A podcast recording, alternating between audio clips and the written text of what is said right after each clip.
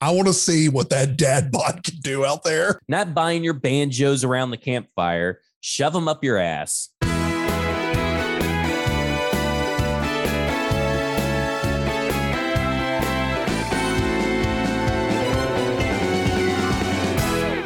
Welcome into Football and Other F Words. My name is Zach Lyons. You can follow me on Twitter at F Pod. I am joined today by my uh, 440 Sports founder and co-host on a football show, Braden Gall. You can follow him on Twitter at Braden Gall. It's uh maybe we shouldn't do three shows a week with uh, with our voices, but we're giving it to you for this week. We I don't think I've we've ever had you on the show, right?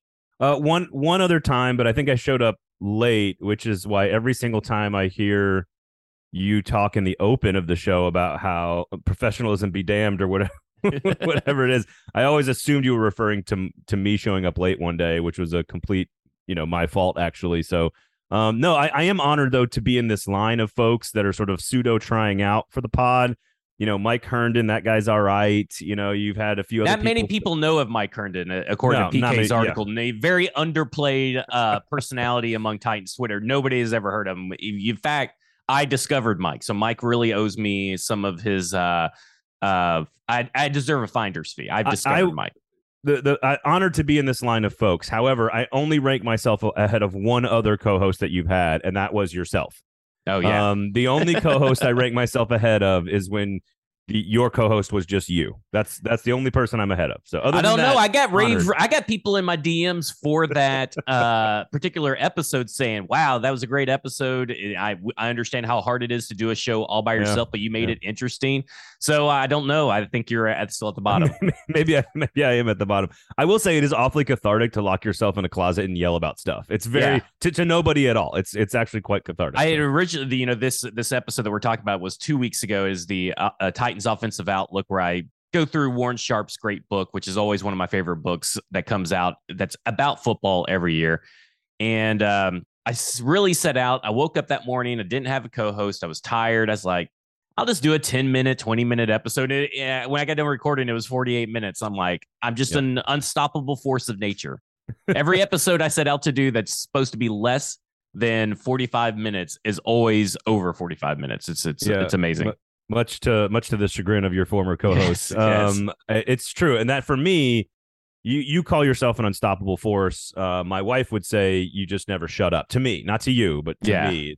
Okay, well, that's just a better it. way to put it, right? I mean, it's just yeah. a better way to yeah, to say that. Uh, I got my. We're gonna do a video today uh, as well. We're gonna release a video clip. I just want everybody to know I got my Memphis as fuck shirt on. Uh, this was given to me by one of my uh, friends, best man in the wedding, uh, Blake Strickland who is in Memphis. Of course, I am a University of Memphis grad. I do consider myself Memphis as fuck, so you're just gonna have to get used to it. Um, is that a Grizz shirt? Does that count as a Grizz shirt, like a Grizzly? No, because it's not shirt? really Grizz colors. This is just kind of is. It's a Memphis Pride shirt. Okay, I guess you could say that. You know, that kind of pride, but just like I have pride in Memphis. Gotcha, gotcha. The uh, so 440 Sports Football Show. If you're tuning in to hear Depth Chart talk, you're not going to get it on this particular episode because we already talked about it. Me and Braden already given that to you. Go to a football show wherever you get podcasts. Look up 440 Sports and subscribe to all their podcasts, but specifically go listen to the football show if you're looking for depth chart talk. We also went through on Monday, 1 p.m. Central Standard Time live. We also went through defensive position by position and talked about one thing we love and one concern that we have with every position. So great episode. Go to YouTube for 440 Sports. Go to YouTube for Broadway Sports. Go to uh, Facebook for 440 Sports. Go to Facebook for Broadway Sports. Yeah. Keep going. Yeah, keep going. go go to Twitter at Efforts Pod, at Braden Gall, at Broadway TN, at 440 Sports. and go. turn on all the notifications. You'll never miss a live episode. And I I tell you, yes, it is me and Braden, and you may not think it, but this is the best show that that's live.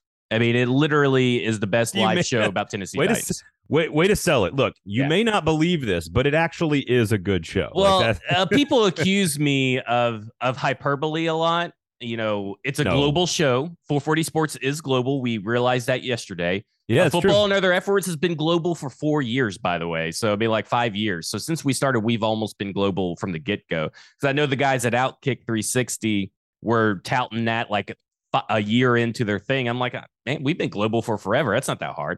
Well, yeah, and, and you don't have to clear any protocols either. Like No. we just we don't have any protocols. You No just to protocols. be you can kind of come and go as you please, in and out of the pod. Um, yeah, no, absolutely. Football show every Monday and Thursday, 1 p.m. Central Time, live stream across all the platforms, and then podcasted, of course. So make sure you check that out as well. Look at that. He took over the hosting duties already. all the other great podcasts that are on the 440 Sports and Broadway Sports Media Networks. There's lots of great shows out there. So if you if you care about sports in this city, any sport, any team, any subject matter, uh, there's there is an offering a great product for you. So go check it out. Well, let's talk about why 440 Sports was started. You know, let's do quick history.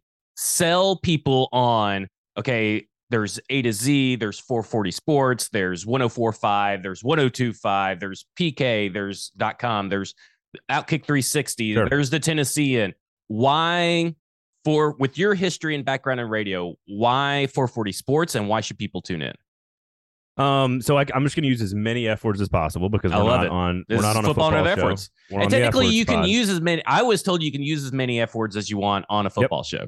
you you you are uh, Uh, you just, just use me? it- Is it just me? No, no, no. You just use it better than I do. Like when it comes out of my mouth, because I've done so many years of radio where I had FCC overlords, like looking over my shoulder and, and practicing not to say things like asshole. Like you can say ass on the radio, but you can't say asshole, which is very strange to me. But I Well, guess the, the whole is a totally different a very- dichotomy of the a very- word. yes, it is. It's a very particular part of yeah. of the ass. Um, uh, so I number one, frankly, the way people consume their their media, radio in general as a distribution model is totally fucked. It's just fucked. It's it's it's foobar because uh, how many radios do you own, Zach? I have one in my car, and that's it. I don't own one in my house. I don't have one for tornado warnings or whatever because I got National severe weather for that. Like I've got YouTube for that. I've got the internet for that. I don't need radio the hosts are still great the the content is still solid but they you know radio itself as a distribution model of high quality content is fubar it's it's it's done because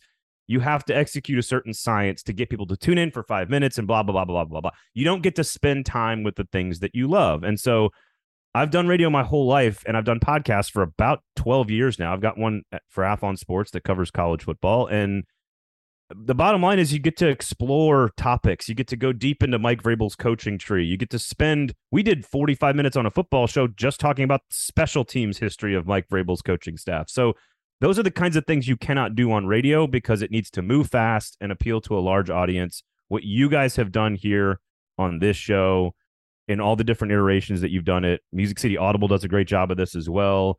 I'd like to think all of the things that 440 Sports has launched is about building a more closely knit community of people that care about something that wants to go deep and they're okay disagreeing and they're okay with different opinions and they're okay challenging each other on how to think about stuff. And uh, you and I always say no empty calories.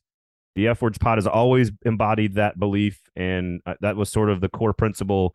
Was we want to be uncensored, we want to be ungoverned by the FCC, and we want to spend time with the shit that we love and that you, the audience, loves. And you cannot like I work for ESPN Radio. I cannot do that on ESPN Radio. I just can't. I cannot spend I can't spend 15 minutes on ESPN Radio talking about Craig Ackerman. It's just it's not I'll get fired. It's it's not going to work. Um, but we get to do that on shows like this. And I think if you're a Titans fan, that is why you listen to shows like this and all the other ones for 440. So. Well, you also on 440 Sports, you got uh, hockey shows, you have soccer shows, and you have something that I personally do enjoy trying to tune in as much as I can is lame stream media with you and Steve Cavendish, which I think is it shows people the other side of not only just Nashville media, but maybe sometimes, oftentimes, what's going on in national media. But it's a very peek behind the curtain kind Yeah. of deal. And to me, what I like about that is because it kind of shows what people are going through, right? You, a lot of people think, okay, you show up to a radio show, you do a radio show, and you just talk. There's no science behind it. There's no math. It's just like, okay, if you're if you're if you're a certain type of radio personality, you are pigeonholed into this, and this is you just go out there and just you know give out hot takes without any Right. concern for anything else, which is not necessarily the case. But it's also nice to see the history of some people. What I enjoyed throughout your whole thing that you were just talking about the history of 440 is that apparently that football and other F words inspired you. So again, fa- finder's fee I need like much like discovering Mike. I have we inspired you, so I'm gonna have to have finder's fee for that. So we can do like a little, we, we can do like a miniature lame stream sports here for like two minutes here, because when I was uh, when I was coming up with the concept, I was actually talking to a, a larger national company about this, and I had meetings in New York about launching a digital sort of a Nashville radio station, but on on on digital platforms. So because we had this particular company had a lot of assets in the market that that could cover every every different team, and I wanted to focus hyper locally on Nashville because I don't think Nashville sports fans are particularly well served in the audio space. There's two radio channels. There's some really good hosts on there, but that's all you're that's that's really all you get. You don't have any other choices. Uh, and so I thought, okay, let's do this digitally. Well, then the pandemic hit like the next week, and I was like completely shut down. So by the end of it all, in, in the in the fall, I had started thinking I had a lot of people that I respect and care about tell me, dude, you just got to do it yourself. And so we started kind of organizing it all. And the very first phone call, because I knew what I wanted to do. I knew I wanted to do a media show, and Steve Cavendish was on board. He's a nerd, media nerd, and sort of like Richard Deitsch, and we wanted to tell those stories and give people a peek behind the curtain. But we, I knew I wanted to do a Pred show because you can't be a Nashville sports media company and not cover the Preds. I, I had Adam Vingan, who I thought was the best host possible at the time, to do it with me. I wanted to do an SEC football show because that's my favorite, and I'm not going to not cover SEC football. Um, we launched eventually a couple months later a, a, soccer show with Wes and Tim, who do a great job, Club and Country. But the very fir- one of the the very first phone call, one of the two first phone calls I made was to Mike Herndon to say, I, I'm not going to do a Titan show, but I have to cover the Titans. Are you guys interested in, in being a partner and working with us? And he was like, funny you should say you're starting an independent media company. and then like all of a sudden we sort of realized that the Broadway sports and 440 sports thing were sort of happening at the same time. And um, that's how we sort of ended up working together. And it was, uh, I called Chris Lee at Vandy Sports. It was like my next phone call. And I wanted the best Vandy pod on the network as well. So it's been almost two years now, and uh, we think it's doing growing. pretty. We think it's doing pretty well. We announced a big partnership with the Nashville Scene in the Post this week. Again, what all does that entail? Like, the, to explain the partnership uh, in in a way that okay, fans were. Sure. What do they get the benefit of with joining with Nashville Scene? Well, so the Nashville Scene and Post obviously has a, a, a their brand of sort of thoughtful, nuanced, irreverent fun but very sometimes very serious and critical journalism and reporting i think fits into what we want to do.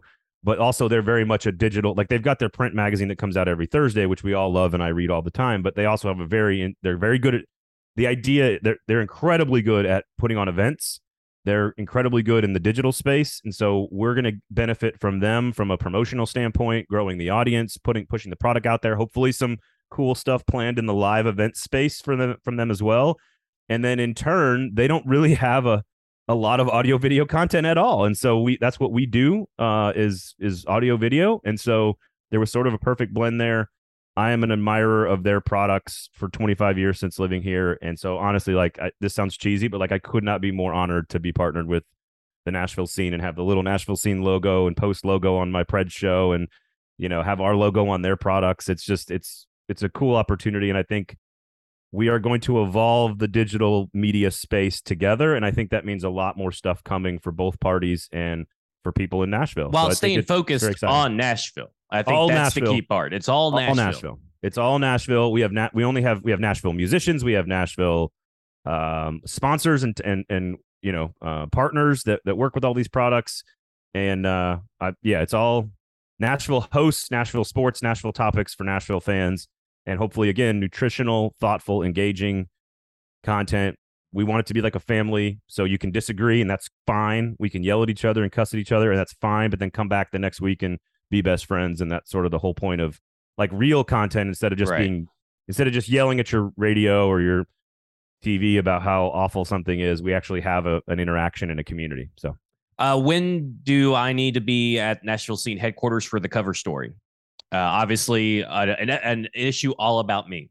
Yes, uh, we've got a photog uh, coming to the house soon, and uh, gotcha. I'll wear be... my Memphis as fuck shirt. Yeah, for, for over... Nash- the Nashville scene. that'll go over well, uh, considering the strange, bizarre, and sometimes uh, hilarious. The bad boy of Titans podcast.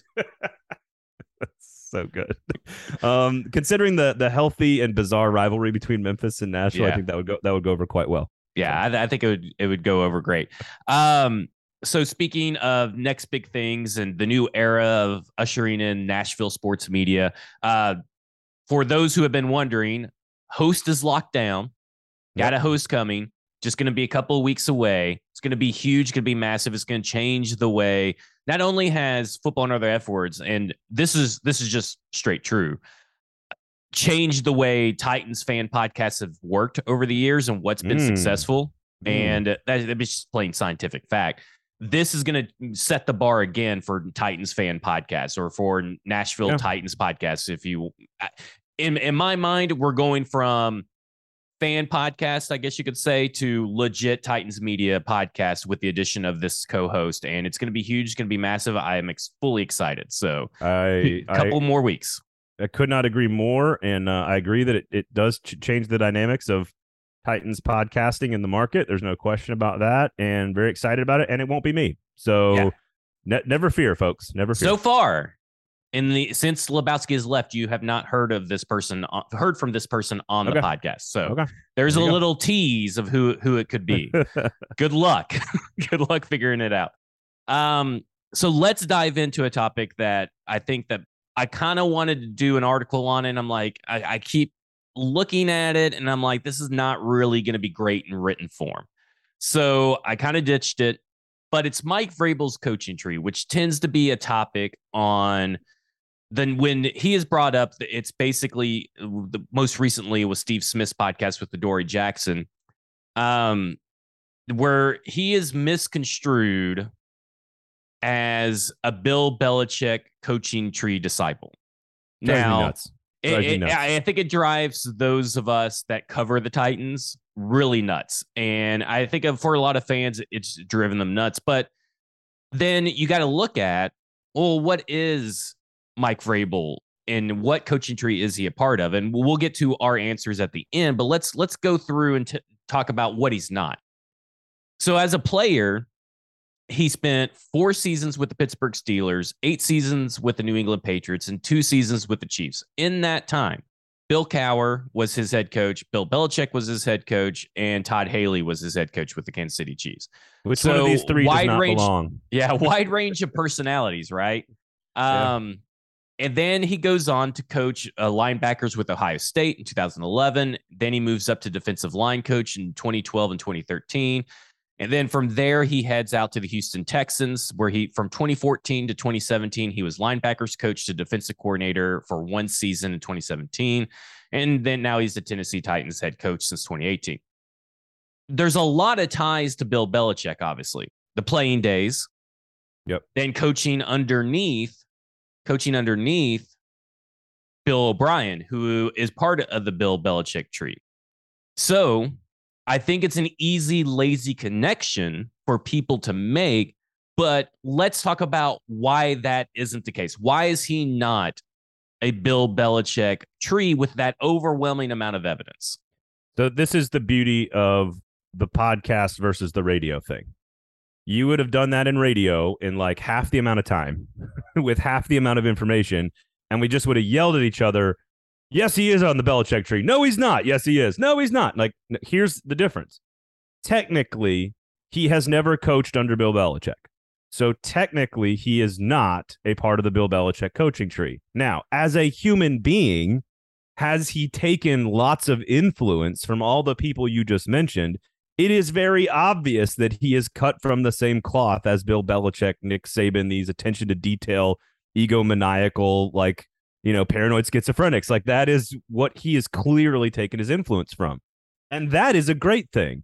But you do not technically get to call him a Bill Belichick. Like, I will so say this. even with Bill O'Brien, I mean, we're talking No, about 'cause he never coached he never coached under Bill Belichick. But he was isn't never that on Bill the Belichick's tree? staff. How the tree works though? Because like, isn't Sean don't so. McVay technically a Mike Shanahan? Even uh, Mike Shanahan, even though that, well, I guess they did coach underneath them. But then you, you got have to be on his So- staff so the disciples. So Sean McVay, Matt Lafleur. Oh, Matt Lafleur coach. Okay, let me ask- let me ask you- let me I'm ask- not okay, really not making a good point right now. Here, here. How about this? Is Arthur Smith count as the Bill O'Brien coaching tree? no. No, he doesn't. And so Mike Vrabel does not count as a. You have to have worked on that person's coaching staff. to be considered part of the coaching tree. That's just like I to me that's just like a fact. Like I don't Okay. think now again this is where in podcast form we get to spend some time with the nuance of it all, which is obviously he has been influenced heavily by Bill Belichick. Like I think he's been influenced by all these guys. I mean, I think if you look at Bill Cowher, and eh, you could definitely see. I think he's a lot closer to Bill Cowher in terms of personality than he is Bill Belichick in terms of personality. I, I could get on board with that. And I think that he has a fiery attitude like Todd Haley. I think that in in the sense that Urban Meyer was a college coach that con- and Bill O'Brien too that kind of got along with their players, right? That's one point they were all like considered players coaches. Mike Vrabel's considered probably right now, I think the players coach in the NFL. You you've and made the and Tomlin, Bill Belichick has the mind games. you you've made the Tomlin comparison. I mean, I think they're both Yeah. cut from the same very very similar cloth. Um, I think I, the other thing about him and Belichick that's very similar is that like if he if you can get the right smart question to them about like the history of the game or the role of a certain position, how to play a certain position, like if you get them into teacher mode, like being a true teacher, then they both like to th- then they'll open up like a flower and start talking Right. about all this stuff that they love. And so there, there there's a lot of similarities onto Cincinnati is like how Mike Vrabel lives his life. You Yeah, know, like, Pretty so- much. so I again like I think there's like a technical it's kind of arguing semantics. There is a technical definition of a coaching tree and then there's a, a- an obviously more gray area of man, I used to study Bill Walsh books when I was a kid. Like obviously I've taken an influence from Bill Walsh or whatever. Like there's there's no way that all of that stuff isn't baked into who you are as a coach. Um, but when you say who is the best M- Bill Belichick assistant coach, my answer might be Brian Flores. Right. like that like Brian Flores coached for him. Now Brian Daboll, that Josh McDaniels, like there there are guys that coached for him, Romeo Crennel and Eric Mangini and like on and on down the list. Those guys worked for Bill Belichick. So you have to have worked for him to be technically off of his coaching tree. Um, And- Vra- and Vrabel, Vrabel, Vrabel's like the sapling seed that got dropped, and then when he got dropped into the ground, he became the the Titans head coach, and that is when his tree sprouted and grew up into the air, and now he has his before before we get to that because I, I agree with where you're going. And let's not forget that before during mike vrabel's playing days he actually had designated defensive coordinators and designated linebackers coach which seems to be for the last few years as a patriots coach it hasn't been the case right? It's been kind of like the he's doing everything and he has the title with no defensive coordinator title given anybody. Yeah. so you're talking about charlie weis you're uh no wait but was he offensive coordinator romeo he's, off- Crennel. he's offense. Yeah, is- Romeo Crennel's Crennel would be yeah. defense, and uh, I think even Dean Pees was defensive coordinator as well. So when you when you're talking about in terms of actual coaching that he received, it's mainly going to be from those guys. Obviously, Bill Belichick has his hands in everything, but it's mainly going to be from the defensive coordinators and the linebacking coaches that were there at the time. So to me, it, it again, no, the only it's very almost indirectly related to Bill Belichick, and, in, Yeah. for for the most part. I am with you. He has his own tree, and obviously he's already gotten someone hired in Arthur Smith. I think Shane Bowen is next. I think there's going to be a case for Tim Kelly and Todd Downing down the line. In fact, last year, I can't remember who does these, e- either Field Yates or Tom Pelissero does an article, and I probably is probably neither of them when it's all said and done. Does an article talking about the next head coaching candidates for the next wave. They do an article in the middle of the season and say these are the what he's hearing as coaching candidates next Right. year. And on that list last year was Todd Downing, which I thought was insane because Shane Bowen should have been on that list. However, there is a chance that uh, in the way this league operates, if you're a mediocre white guy, there's a good chance you could be a head coach. So there's a good chance Todd Downing could be head coach. But that's that's tremendous. but in the in the sense of I think that he's Vrabel has a lot of up and coming coaches under his tree, and I think that there's a chance that he at the end of the he- when it's all said and done, he's going to have probably five or six coaches that are representing his tree because he has started his own tree. So my, you tell me what you, tell me what, what you think about this because I believe that the second you become a first time head coach in the NFL, like literally the day you become a head coach and you put a staff together, that is the day your coaching tree is planted.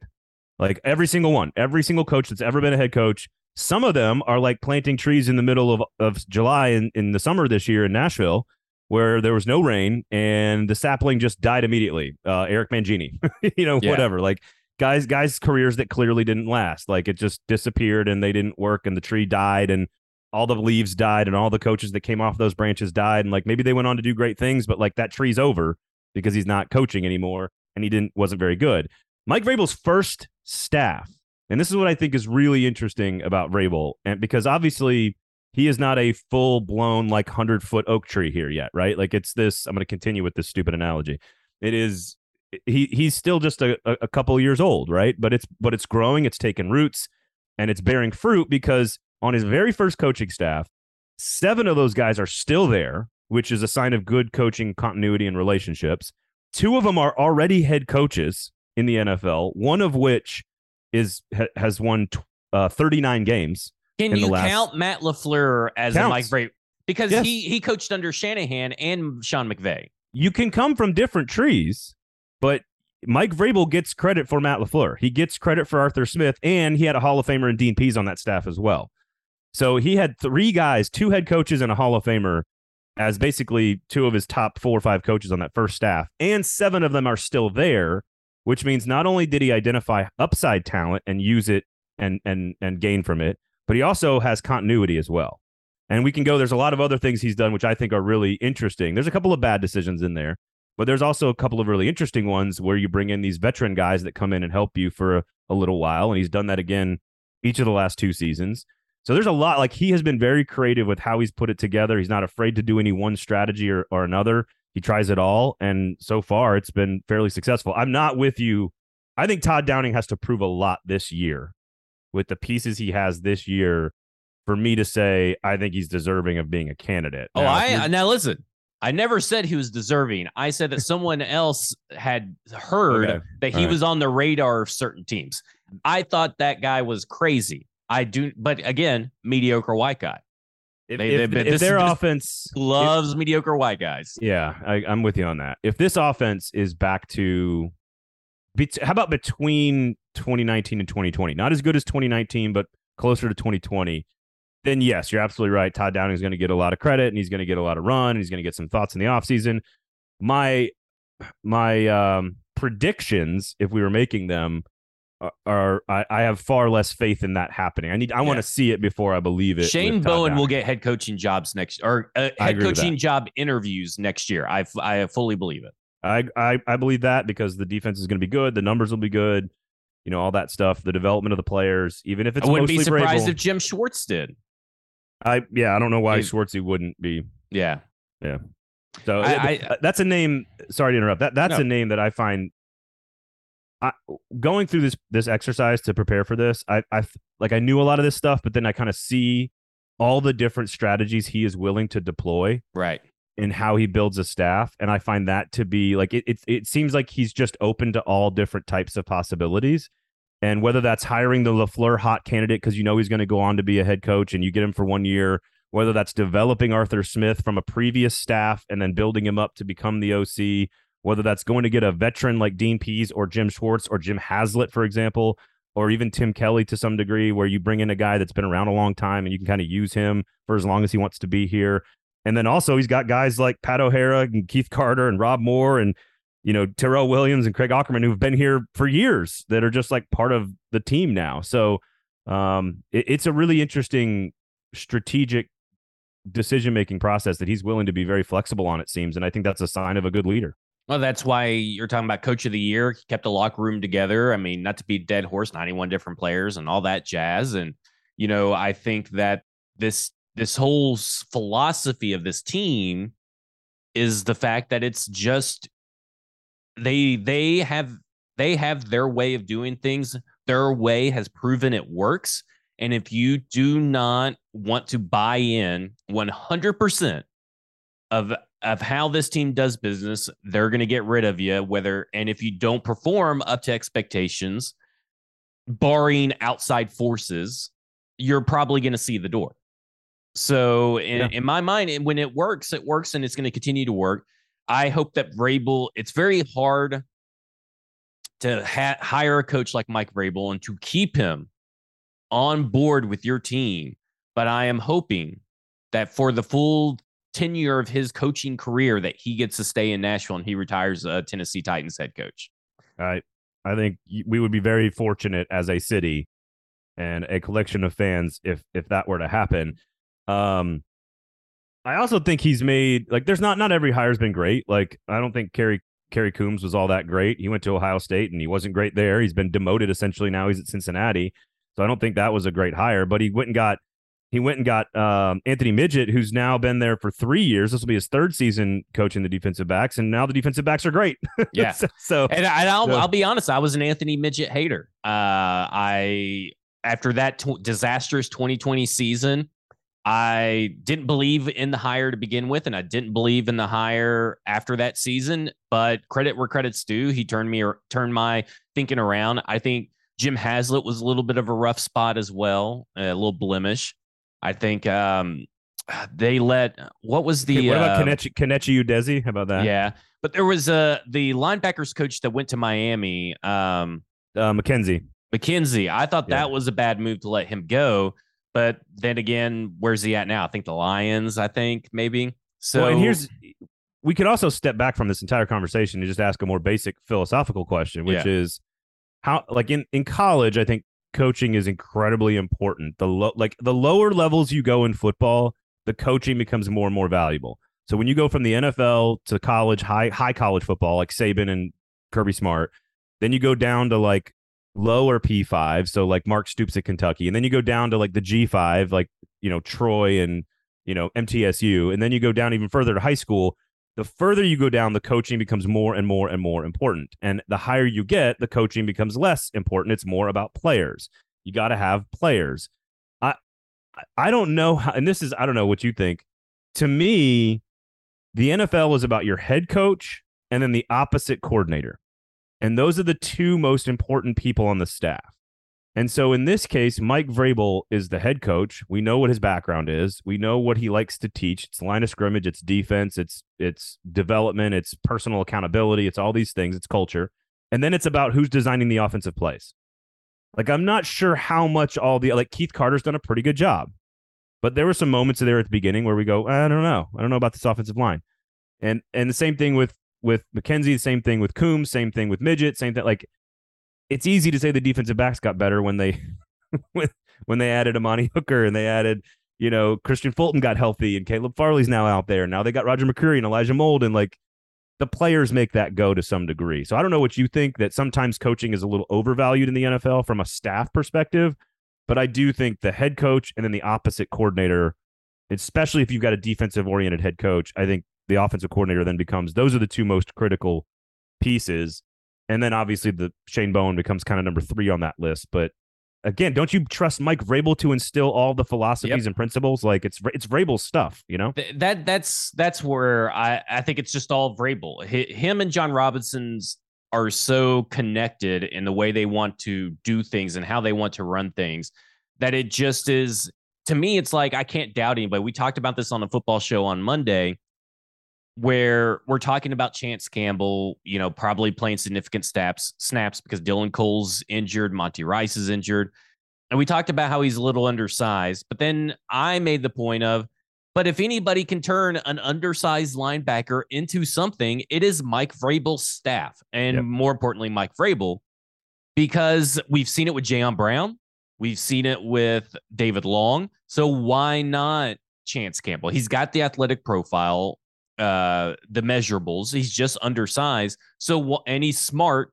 So why not him? So it's like, yeah, linebacker depth has taken a hit this last uh, few weeks because it went from one of the deepest parts of the roster to probably one of the weakest. But you you look at it and you're just like, but it's Mike Vrabel, right? The Yeah. inside linebackers outside of Rashaan Evans just being a complete disaster and a moron have always done their job pretty well week in and week out. And, and, now you got Zach Cunningham and David Long. Yeah. I just to me, it's just like this is this is nothing. This is great. This Well, like you know My question for you, my question for you, let's stay with linebacker because you brought it up. Like, my question for you would be if you're ranking all the reasons why that position has done well, right? It like to me, Bobby King's the linebackers coach this year. You can't even click on his name on Wikipedia. Doesn't even have a Wikipedia page. Didn't even know that was the guy's linebacker. Bobby coach King name. is a li- never even heard inside- of him. he's he's the inside linebackers coach. So my question is when when David Long when David Long executes a play with good proper fundamental technique. Let's say it's a you know, it's a blitz or a drop or whatever where you need to put your feet in a certain place, put your shoulder pad in a certain place, put your hands on on a, on an offensive guard who's pulling and make sure you keep your outside leverage so that your outside arm is free and all of a sudden you're pursuing an outside run play and you make a tackle in the open field with proper form and technique, right? right. of all the things that that just happened in that play, who is the most responsible for all of that, and where does Bobby King rank? Because I would argue it's the player first, Mike Vrabel second, and then the position coach third. Yeah, I would make- I would make sense? agree because when you really look at it, David Long, Jayon Brown, at the times that they performed, performed in spite of their position coach, right? I mean, like Jim Haslett, who who was he? And I mean, he he was like Rashaan Evans' biggest supporter, and look at Rashaan Evans, and and Rashaan Evans was just a he's not a player that plays with a lot of uh, smarts, in my opinion, or good instincts would be a better way to put it. And I think that I think it comes down to what the player is willing to do and knows what to do. And I think David Long, Chance Campbell are those kind of guys that have always been instinctual, willing to make the tackles and willing to play in coverage. Same with Zach Cunningham. And I think Vrabel knows how to utilize that. And I think some of these coaches, probably like Bobby King, he he has a meeting. He says, "Here's how we're going to teach the position."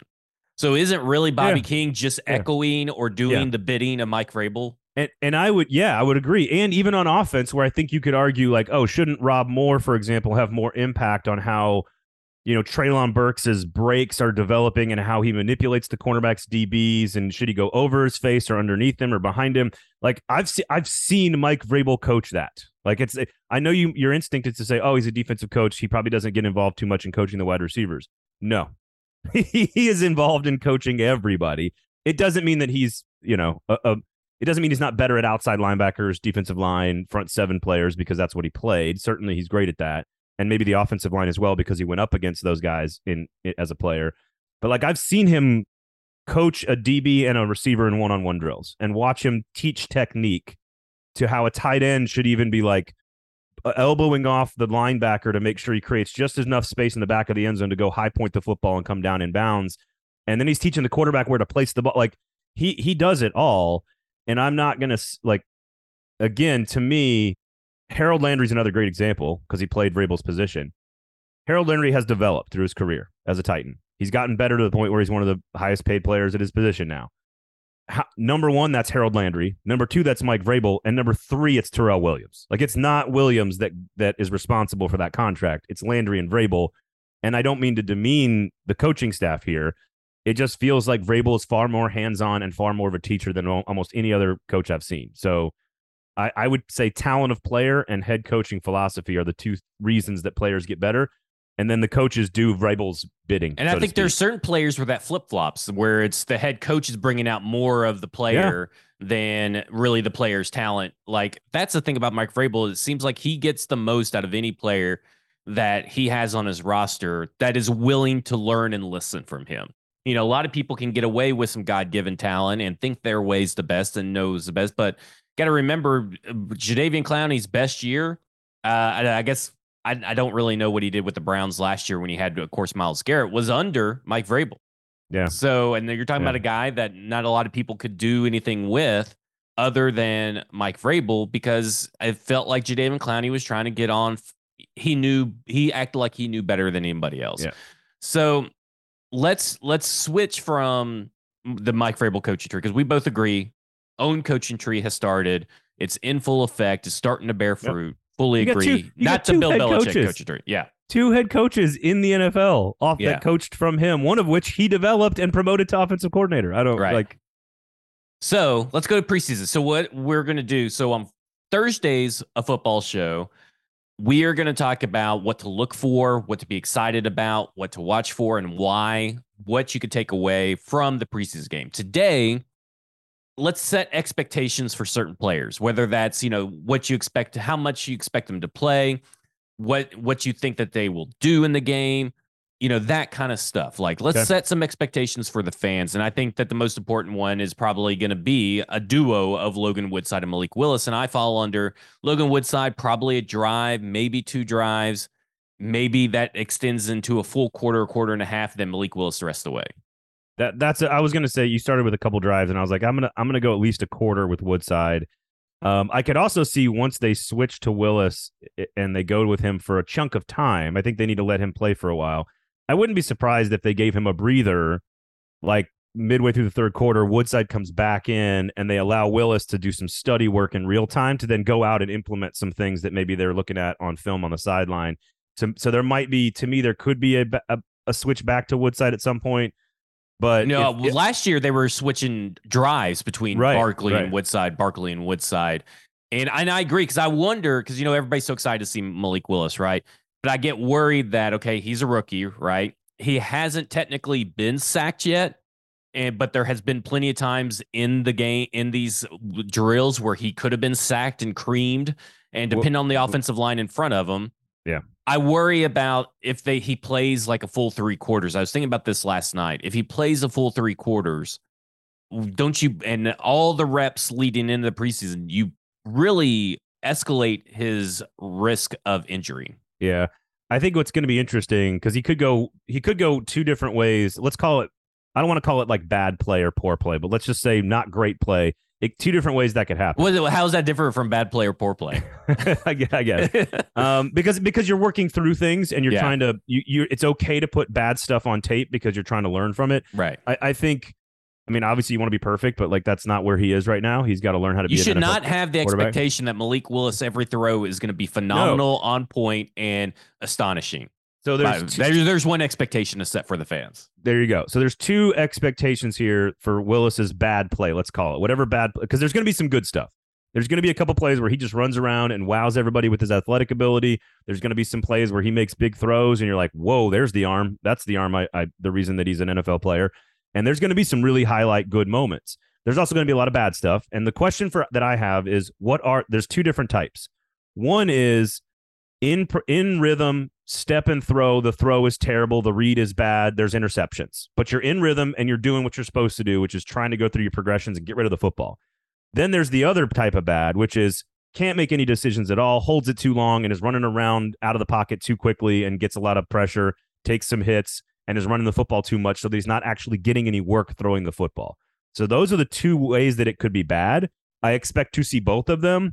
I'm curious which you think would be better for him. I think actually throwing the interceptions would be better for him to learn than it is for him to hold the ball too long and be indecisive and run around and and and you know maybe he throws it away, maybe he gets sacked.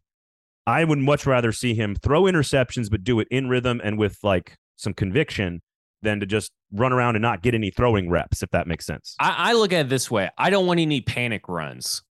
Or exactly. I yeah. my first guy's covered up, I'm immediately taking the ball down and running. Right. Now, if he's Right. doing a Russell Wilson, Patrick Mahomes, Aaron Rodgers thing where he's moving around the whole width of the field looking for a play downfield, I'm fine with that as long as he doesn't get crushed and he gets the ball away in time. That's a lot asking for uh to ask Right. of a rookie. But I'd rather have that than him see that his first read's covered up in like one second and then he takes the ball and he runs. Because that's to me is not a guy that is you, got to be able to if you're going to take advantage of your athletic ability yes sometimes on an rpo that's perfectly fine on you know on all that kind of stuff perfectly fine to take the ball and run. However i don't want him to see the, a panic run. And that's when the first guy is covered. He immediately instead of going to his second or third read or going through his progressions he immediately takes the ball and runs. Because that's was the Yep. big knock on him coming out of college was that he didn't go through his progressions. He didn't go through his reads. Does he even know how to do it? So when you're looking when this staff look at it from the viewpoint of the staff. They have been teaching him how to go through his reads how to go through progressions how to be a quarterback if he's not doing that stuff regardless of if it's a fantastic athletic play or not if he's not doing that stuff they're technically not really going to be happy. They may look a little happy on the sidelines, but in the end, we know that the staff wants things done their way and they want to see him have progression. if he's not having those progressions on the field, it doesn't mean that his career's over and he can never amount to Yeah. anything. It's just that you want to see signs that he knows how to play quarterback at the NFL level. Yeah, th- this is exactly what I'm what I'm saying is the panic run doesn't allow the moment of teaching. Right. The the panic run is is like when you put that play if you're Vrabel and O'Hara and Kelly and Downing and and Willis and you're in that room watching film of the game and you see a 1 second read, panic, don't see it, run away, move. The teaching on that play stops the second he pulls the ball down. There's nothing else you can teach, right? It's the only like, thing you can teach is basically look at how much protection you had, and then look at these guys. Probably depend on when they turn around to see Malik Willis is running. Look at the receivers that were running open Right. in the defense. That's that's it. With But- an, I'm with you. With an interception, you could see so much more. That's what I'm saying. Like, stay in there, even if it's a bad throw or a bad read, throw the football. So then you have what it feels like. Willis then has that memory, has that experience. He can explain what he saw, he can explain what he didn't see. And then you can zoom out of the film and say, look, here's where this guy was open. Here's why this safety rolled this way. Here's where this corner was on this side of the receiver's hips or whatever. Like, you can do all of that if you throw the ball. Right. If you don't throw the ball, and because the second you pull the ball down and take one step one direction, the coverage changes, Yeah. and then you can't, and then you can't teach anything after that moment, other than to say, no, stay in the pocket longer, go through your reads. If you go through it and you make a bad throw, there's so much more to be learned there. So I'm fine with like three interceptions. Like I'm fine with like nine for 17 with three interceptions if he's throwing a lot of passes in rhythm because then they can teach off those decisions. And that I think that's way more important than if he's, you know, seven for 11, but like with 14 carries. you know what I mean? Like I don't, yeah. I don't want to see that. I want to see mistakes with the arm through the air because that's teachable and they can correct that. And from all accounts, Willis has been willing to to learn from his mistakes.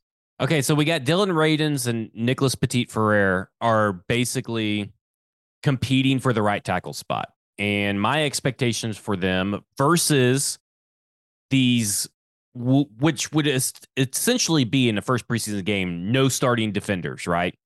So my the expectation for Dillon Radunz in particular, because we've seen him in preseason last year, is he's going to have to show basically drastic improvement over that and a drastic improvement even over the San Francisco game. He can't be getting bullied. He ran over, which he did last year in the Tampa Bay preseason game and the Atlanta Falcons game. He can't be giving up sacks and and pressures almost every snap. So he's going to have to play and lock down that right tackle. And I expect them to split the halves. I think the first half will be one guy, second half will be the other, and then the next game it- they'll flip flop it. So I think Radunz first half, Nicholas Petit-Frere second half, and then game two it's Nicholas Petit-Frere first half, Dylan Right. Radunz second half. So what are your feelings on that? Yeah, I mean, I agree with everything that you said about sort of the situation that they're in there with the two of them battling. I think I'd like to see both guys with both quarterbacks because I think you're gonna like that. You're, you're gonna like. So let's say Woodside gets first quarter, third. uh, Let's just make this up for a second. Let's say Woodside gets first quarter, third quarter. Willis gets second quarter, fourth quarter. I'd want to see Radunz with Woodside and then Petit Frere with Woodside. I want to see Radunz with Willis and then I want to see MPF with Willis because they obviously are going to have different styles of blocking. Like you only need to hold your pass pro for a second or two for Woodside. He's going to get the ball out. It's going to go. You just have no clue where it's going to go. like it'll go in the direction of the right read. We don't know how accurate eh, accurate it's going to be, but blocking for Woodside should be, in theory, a lot easier than blocking for Willis. So I, I want to see both players with both quarterbacks and see what they do. And frankly, Tannehill's game is far more like Willis's if you're talking about movement and athletic ability. So I that's what that I want to see him play as much as possible within reason, and then play with both quarterbacks. That would be my two two bullet points with those two guys because they they need to get some reps for sure. Okay, so let's set some expectations for the back end wide receivers slash kick returners, punt returners. Uh, w- not really concerned about Treylon Burks, Kyle Phillips, Robert Woods, um, or who's the fourth one? Westbrook, Westbrook Akine. Ikhine, yeah. Uh, You know, I, you want to see Treylon Burks maybe it maybe a couple drives, if any. I I don't know what they'll do with that, but I'm not too worried about seeing those guys in preseason game one. I think I am Phillips. don't you think Phillips plays more than Burks? I think so. I, I would imagine so, but I don't think he has anything to prove, right? Like I don't think there's anything that I'm too concerned about as far as setting expectations for like Mason Kinsey, Racey McMath, Dez Fitzpatrick, these guys fighting for the Yeah. back end of the roster spot, even though that we both kind of agree it's like the four I previously named, Racey McMath in its own tier, and then it's the rest of them fighting it out. So it's Yeah. like set some expectations for these other wide receivers like Reggie Roberson, Josh Malone, when they when they have Malik Willis and Logan Woodside thrown to them. Well, if you're eh, McMath and eh, and clearly has caught some deep passes from Malik Willis in practice, so I would expect them to take some shots when those two are on the field together, and I think that could be fun to watch. Whether no matter what happens to the football, it's going to be fun. To, it's going to be interesting. Um, I, I remember like last year's camp, it, it was it was Marcus Johnson versus Chester Rogers, and that was like the hot debate on the sidelines, and they were good in camp practice. And then I think Rogers had like a great punt return in preseason, and then we were just like tracking all their their stats in the preseason. I think that's what we're going to see with the group you're talking about, which is McMath, Roberson, Malone, Kinsey, and Fitzpatrick. Those five could be fighting for two spots, and right now it's probably McMath and and Dez Fitzpatrick on the top of that list. But let's see what they do because Kinsey makes more plays than Fitzpatrick on, in every practice. McMath has now gained ground on all these guys and makes plays. Roberson's had a couple of really nice practices. Malone has had a really consistent all around camp so far. He doesn't have the wow plays, but he rarely makes mistakes.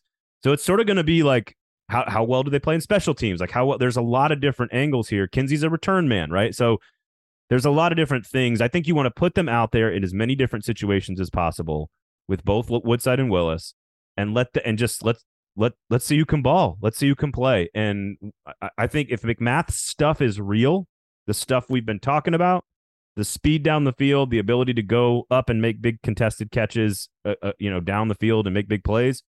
Let's see it. Show it to us. Make it happen in a game.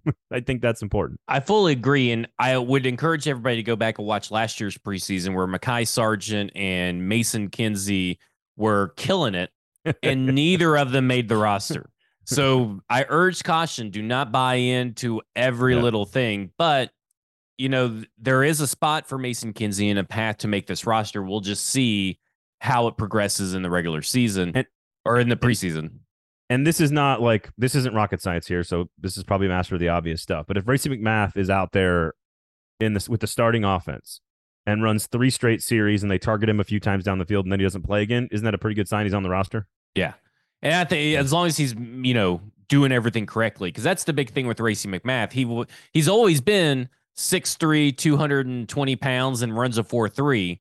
It's just that that hasn't translated to on the field. Now, obviously, this practice it has, but now let's see it against a defense that maybe is, you know, not te- not technically better, but let's see it against a, a defensive coordinator that is not someone on your own team.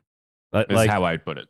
if the, the second Malik Willis, if Racey McMath and Malik Willis are on the field together, the second they get inside the 40 yard line, I want them taking a deep fade shot, a, Yeah. a go route outside seam, because it teaches you all the stuff you need to know about the, the, the right tackle protection s- status. You need to know about Willis's ability to read that and go down the field. And you need to know if Racey McMath's ability to go make that play is real. Okay, So, like, I want to, uh, inside the 40 yard line, take a shot outside the seams, down the field, especially if you get man to man coverage with Racey McMath.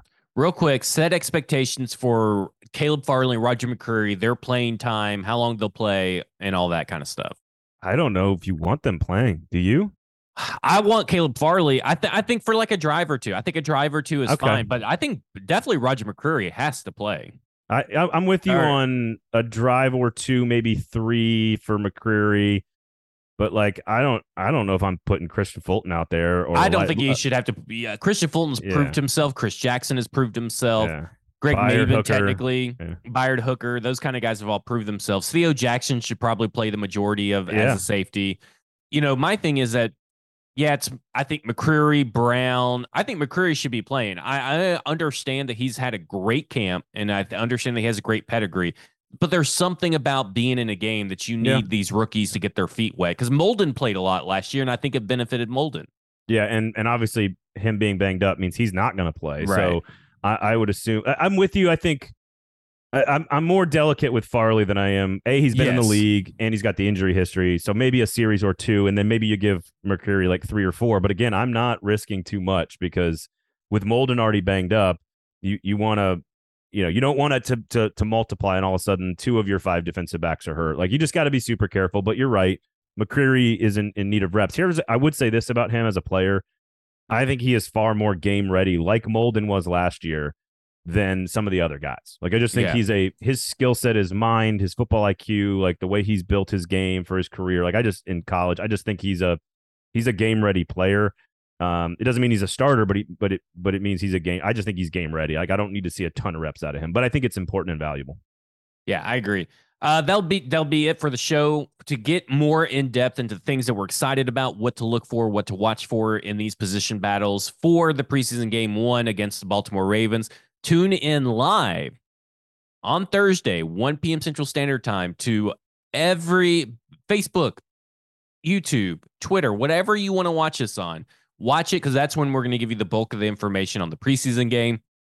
And it'll also be on pat- podcast form later that day but you you have to listen to it before the preseason game so you know don't feel a need to rush if you just watch us live and that's all that we ask just watch us live There you go. um that's 440 sports uh braden plug some other stuff that's going on on 440 this week Yep, the YouTube page, of course, is where you get a football show and all of our SEC football content. So fringe element and all kinds of fun stuff planned planned there for you for the season. So make sure you check out the YouTube page, subscribe, turn on the notifications as you've mentioned. Club and Country Podcast, if you like Nashville SC, of course, Wes and Tim do a great job on that.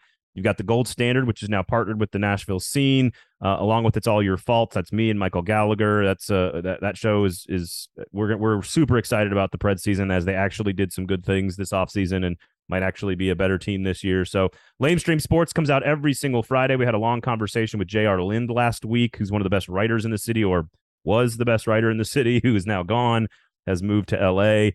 Uh, we're going to have a long college football conversation with a national radio host this week. So we'll have that coming up. Lamestream Sports out every Friday. If you care uh, about uh, Steve Cavendish bitching about Music City Baseball, please check out that podcast because he likes oh to do that. uh, so stony He likes to do that every week. listen stony keeley our our friend uh described wrote an article about them being the illuminati or whatever They are. for the Sobros Network. They reached out and said that they to Stoney and said we need to meet to clarify some of the stuff in your thing. So obviously, rest in peace, Stoney.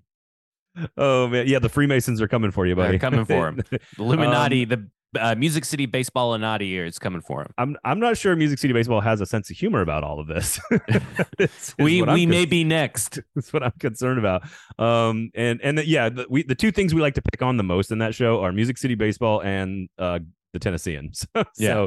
That's not fair because guys like Ben Arthur do a great job. Aria Gerson does a great job covering Vanderbilt. Like Drake Hills does a great job covering um, Nashville SC. There's really great people working there. The organization itself is just a little broken. Yeah. Uh, but yeah, all the pods, check out all the pods. Music City Audible. We love the F words, football show. You know, just check them all out and and uh, rate, review, subscribe, share the products, and uh, support all the sponsors as well. It's really important to us, so we, we appreciate it. Thank you, Zach. Well, no problem. That will be it for us. Uh, for Braden Gall, you can follow him on Twitter at Braden Gall. My name is Zach Lyons. You can follow me on Twitter at FWordsPod. This has been Football and the Other F Words, and you have just been effed.